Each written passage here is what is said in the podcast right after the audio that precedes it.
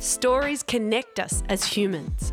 A well told story can motivate and inspire us. Storytelling is the ultimate superpower. Be the Drop is a weekly podcast that investigates how to tell stories that engage. Join me, Amelia Veal, on our shared journey to become better storytellers. In episode 280, founder of Soul Archaeology, Suzanne Thompson, joins me to discuss how to create space and time to practice self love. Suzanne shares how, through her journey and development of oneness with self, especially through the practice of meditation, she has come to realize how incredibly empowering these skills are. Suzanne is now on a mission to share daily meditation practices for five to eight year olds to help skill the next generations to be emotionally stronger, more resilient, and happier. This is Suzanne's version of Be the Drop. Are you starting a podcast? Narrative Marketing delivers a full range of podcast production and training options. Visit narrativemarketing.com.au or hit the link in the show notes for more details. Suzanne, thank you so much for joining us for our next episode of Be the Drop. Thank you, Amelia. I'm grateful to be here. And it is it's a gorgeous day, the sun is shining. I think grateful seems like a wonderful word for today. Now, to get us started, to understand a bit about you and who you are and the journey you're on, I've asked you to think about a story or you know a series of events or a moment that really was pivotal on your journey to where you are now. So can you share that with us? Oh, thanks. For me, where I am today as a human who is a has the role of mother of two children, change maker, and advocate of being the bridge between where you are and where you want to be. I the sequence of events that have happened over primarily the last four to five years was that I was someone who was constantly moving, constantly changing jobs, constantly seeking, but realized that all that I had was already there and all that I needed was already there.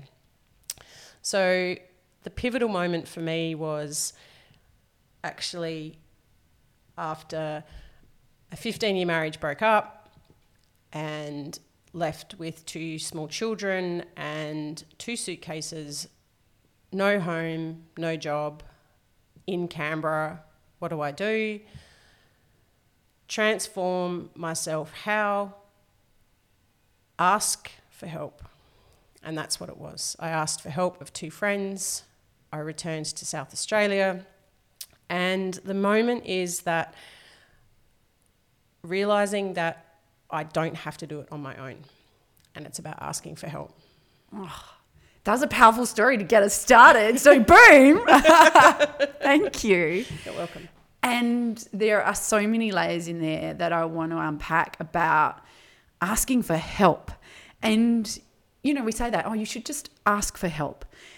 And it's a really simple statement, but very hard to enact and I'm not sure why. I'm not sure why sometimes it's so hard to ask for help, but particularly when, you know, it's you know, you're struggling, it's an emotional challenge and you've got all these layers and barriers of things to work through. It can be hard to ask for help. And it's interesting because I think it's one of those skills. The more we practice it, the better we get at asking for help. So I'd love to know you know, that experience. So you were obviously at a pivotal moment and you were limited with options. So that asking for help may have been one of those only options. But how did you go through that process? And what advice would you give around asking for help? So it wasn't um, it was it was hard to start with because you you take on this role of thinking that you can be that you know I am all things and I have to be everything. And unpacking that is um, over the last five years, I've realised that I do need to live that purpose every day, which is I am un- I am unable to be all things for all people, and so by ringing a friend and saying, them actually witnessing that I wasn't coping, that I wasn't in a happy space. I was feeling shame and those those feelings. It was something to say. I it puts you in that moment of vulnerability, and which is actually courage. And, and you know, and it doesn't matter who, what teacher or who other has given you those stories. Any form of warrior has to go through that two-edged sword. As we live in this ampersand world, so what is courage is also vulnerable. What is light is also dark. So there's one coin, two sides. And I've just been practicing that. And to ask for help in that in that first instance, it then enabled me to see a lot more clearly. So then it enabled to me to see what access to services there were within the community, which we sometimes don't understand and we don't know why they're there because it's this massive ecosystem which seems to be clouded. So, and by practicing stillness, and sitting with that a lot, that was that whole thing of understanding of what do I need, what do I, and so now it's led me to this where every day, every conversation I have with people, no matter their age, gender, or whatever, the question is, what do I, you know, what do I need from this conversation? Um, and you know, from you, what do I need from you? And then how can I ask that? And then there's this sort of pitch of who I am or story and how that you know is how that ask is going to assist me on the trajectory of achieving what it is I want to achieve every day. And then the next one is then then what can I give? So what do you need? So then there's that full 100 and you know 360 degree turnover of ask and give mm. always to practice. And it's interesting because in I um, have this year been really focusing on this concept, which I call duality, which you're talking about, um, and, and finding, and I think it's a, it's this practice, finding stillness, finding space for things, giving myself time to understand that we can have challenges. We can have go through family scenarios where we feel grief and sadness, and those feelings are intense and real and in that same day, there can be joy. Yes. There can be happiness, and we can see our children do something and enjoy that moment, or smell a flower and you know be inspired by a walk and you know the world around us. Yeah. We can have that those such polar things. And this is obviously a concept and, and, journey that you've been on. And through that journey you've now created soul archaeology. And you focus on meditation for five to eight year olds yeah. which is such an interesting circle. So tell me about how you've taken that lived experience the journey you've been on and put that into this frame of meditation for children. That i'm really fascinated. Where did how did that come about? There was an aha moment because um, what was happening was so I took I used I used to put myself in that box of being what was called a crisis meditator. So if stuff went wrong or I was overwhelmed or had some form of feeling grief or anxiety, I would take myself away from whatever situation and I would sit and breathe and sit in stillness. And um, and that would help, but like any pill, it would wear off. So I then chose the journey and I had an ask. It was like, how can, what do I need? And I started to study meditation and did a very deep, intense course, um, which was online and um, in person, and did a lot of reading and everything else. And then with that, part of the journey was to practice meditating twice a day. So um, have these sort of bookends, um, start your day and end your day. And so then you don't carry through. So having a twice a day practice, doing that every day for more than 56 days, got me to then realize that that was too rigid. and a lot of people were keeping asking me, it was like, Suzanne, you know, we've noticed a change you're a lot more calmer, you have an understanding, and you can actually and you can have these conversations. You've got a better understanding. How did you do that? This is what I'm doing. And then I was working on it with adults, and then all of a sudden, there it was why don't we teach these practices to our children? Can you teach kids how to meditate? And I'm like, yeah, anyone can meditate. Kids actually do it naturally. They're in that mindful, they can be in those mindful spaces. But there's the power of rather than seeing meditation as a relaxation process, it's take it to the point of starting your day in a practice of stillness, which allows you to have that ability to accept that joy in one moment and grief in the next and know that it's not you. You've done nothing wrong. It's okay. And with eight minutes, five to eight minutes, it allows them to just be. And it was, I was looking at it going, well, there's a lot of people working with adults, teenagers, well, not as much teenagers, but I suppose, you know, 20s and 30s, when people are trying to discover themselves a lot more. Why don't we start right from the get go? Bring it all in. And then we will reduce those anxieties, those stresses that are already very, very present within children incredibly powerful. Imagine if rather than, you know, getting to our 20s, 30s, or in my case, 40s, um, and going, oh, I, I need some of these tools, I need to improve my skills. What's this meditation thing? You know, imagine if we did start earlier and that was something, you know, we were talking before we started recording about just turning the education system on its head and the changes that are needed to move it out of that industrial style education. And, you know, self self love and care and you know mental health that comes from meditation. Imagine starting that at primary school. You know what a powerful thing. I think it it, it makes such sense because well, it allows you to it prepares you for those massive transitions and it's pre- and it's coming at it from a preventative perspective rather than an intervention perspective. And I mean, mm. and this is years of my experience which pulls me in, having from I was always working in that change space. But it was always as an intervention space. Even as an, an archaeologist, which is where half of the name comes from, initially there was intervention where we, and rather than, it's not about, we could never preserve absolutely everything, but we could we could at least record it and have that history and prehistory there without it being destroyed first and then going oh my god we made a mistake. You know mm. or oh my gosh we've made a mistake. And then so that was where it was looking at it was coming at it from that prevention base.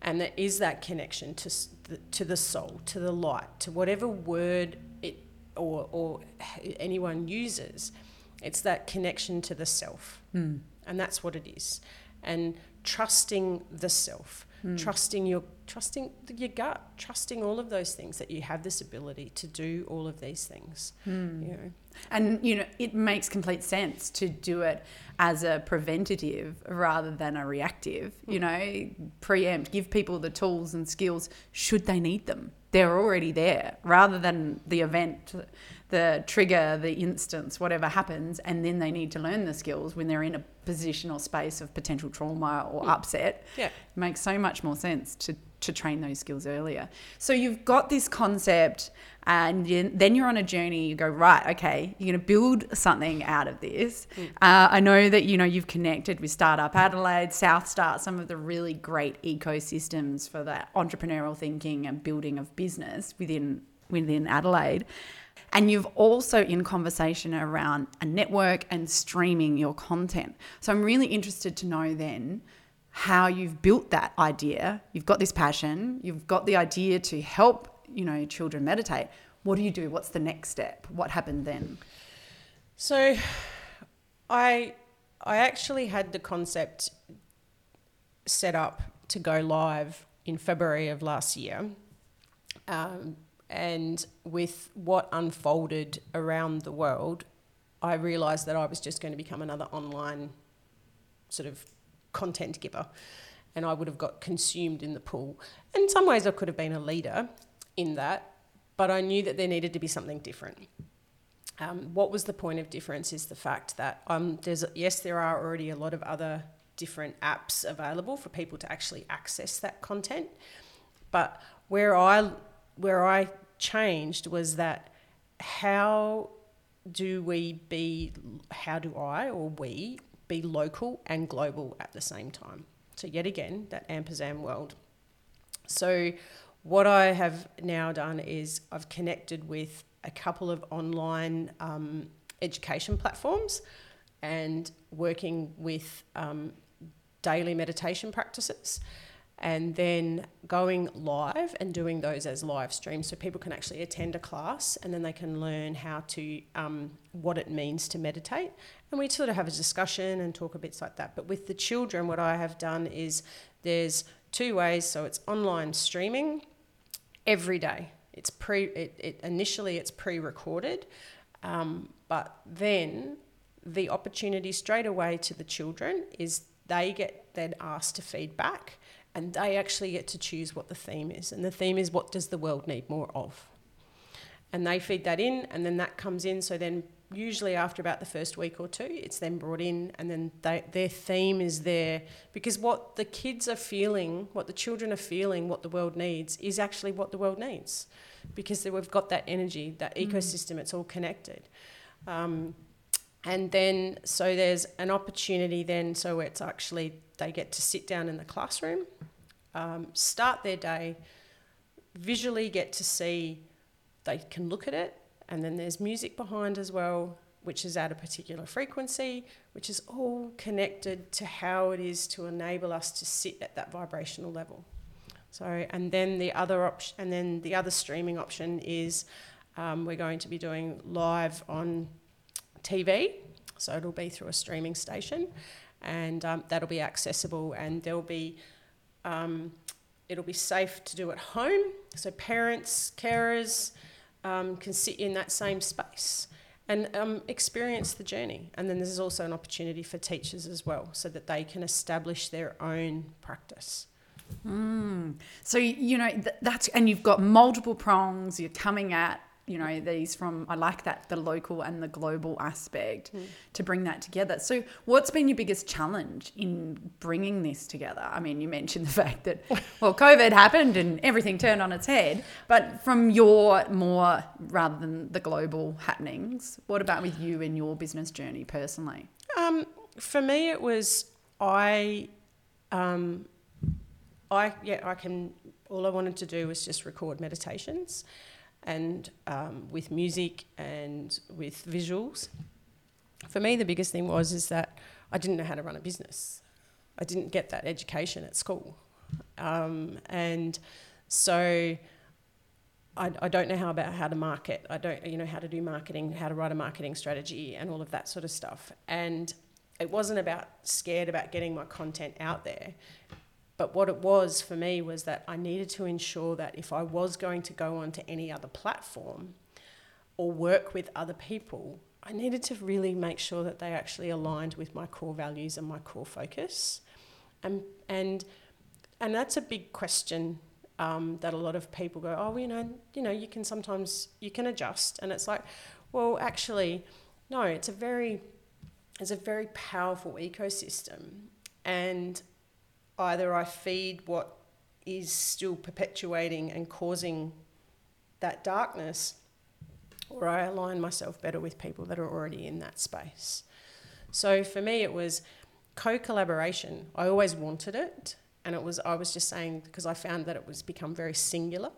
And so it's by reaching out to those organ- to those communities, you know, through Startup Adelaide, through CEO, through um, even just the schools and all of that was so for me the biggest struggle was just getting it out there and seeing people and being able to understand that how I speak isn't sometimes understood by other people. So it's just about getting that traction. Mm. Yeah. Yeah. And and making sure that you're and I suppose for you to understand that that people don't necessarily always speak that language or therefore understand what it is exactly you're saying. That's then that the broadness and the view. Yeah, so it's constantly working on your pitch. And I mean, and that's what it is. It's like, it, and then you have it differently. It's like people want to know your story mm. because they need to say, okay, they need to actually recognize that you're a leader in this. It's like, so why did you do this? And it's like, well, because my life was crap. Well, in my eyes, my I wasn't happy. I just wasn't happy. And it was like, how can I sit and do what I need to do? How, where was the knowledge? I mean, but what it came to me was that all I wanted was the world to be I want to love everyone and tell the truth. And I had that vision at eight. Hmm. And, And now you're coming back. I'm coming around. back around. And it's like, okay, and it's taken me, you know, it's it's taken over nearly 40 years for that to happen. And that's okay. You know, because I'm now a parent of two two emerging humans who I learn from them more each day. You know, and they, they assist me with my practice. And they and they have their own practice. You know, and that's what it is. It's like, yeah, mm. It's duality again. it? duality, yeah, it is. It- It's that you know, so where you are in that space of duality, you know, and and it's like, and then there's and then yeah, there's systems and the conversations that you talk about non-duality, and it's like, because then you have that oneness, but you have to also understand that we do have. Oneness is something where you do actually accept that there is that duality, that there is all these different things hmm. happening. And oneness doesn't exist in a vortex. Yeah, So, exactly. It doesn't exist. Uh, well, thank you. I mean, look, honestly, there are so many elements of what you're doing and your journey that we could talk for ages. But I would encourage listeners to seek out Susan, um, her channels. There'll be links in the show notes. But in conclusion, can you share with us your be the drop tip? So that's your top tip for communication that motivates and inspires and connects us with others. actually come when it comes to practice um, accept that it comes in so many forms. Don't be scared of it. Um, there's no right or wrong. So by showing up you can sit down and you by sitting even for one moment one breath that breath enables you to rise and be who you were already meant to be. Mm. Thank you so much. Thank What you. Powerful advice. Thank you. Thanks for joining me for another episode of Be the Drop. Don't forget to subscribe in order to ensure you never miss out on one of our weekly episodes.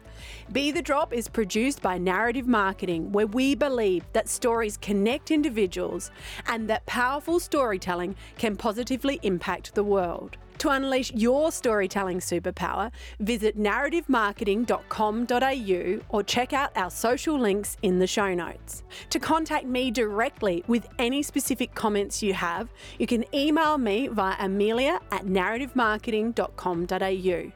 And don't forget that whilst a task or challenge may seem overwhelming, a waterfall begins with one drop.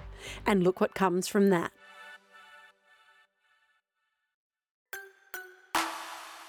This is a Narrative Network podcast.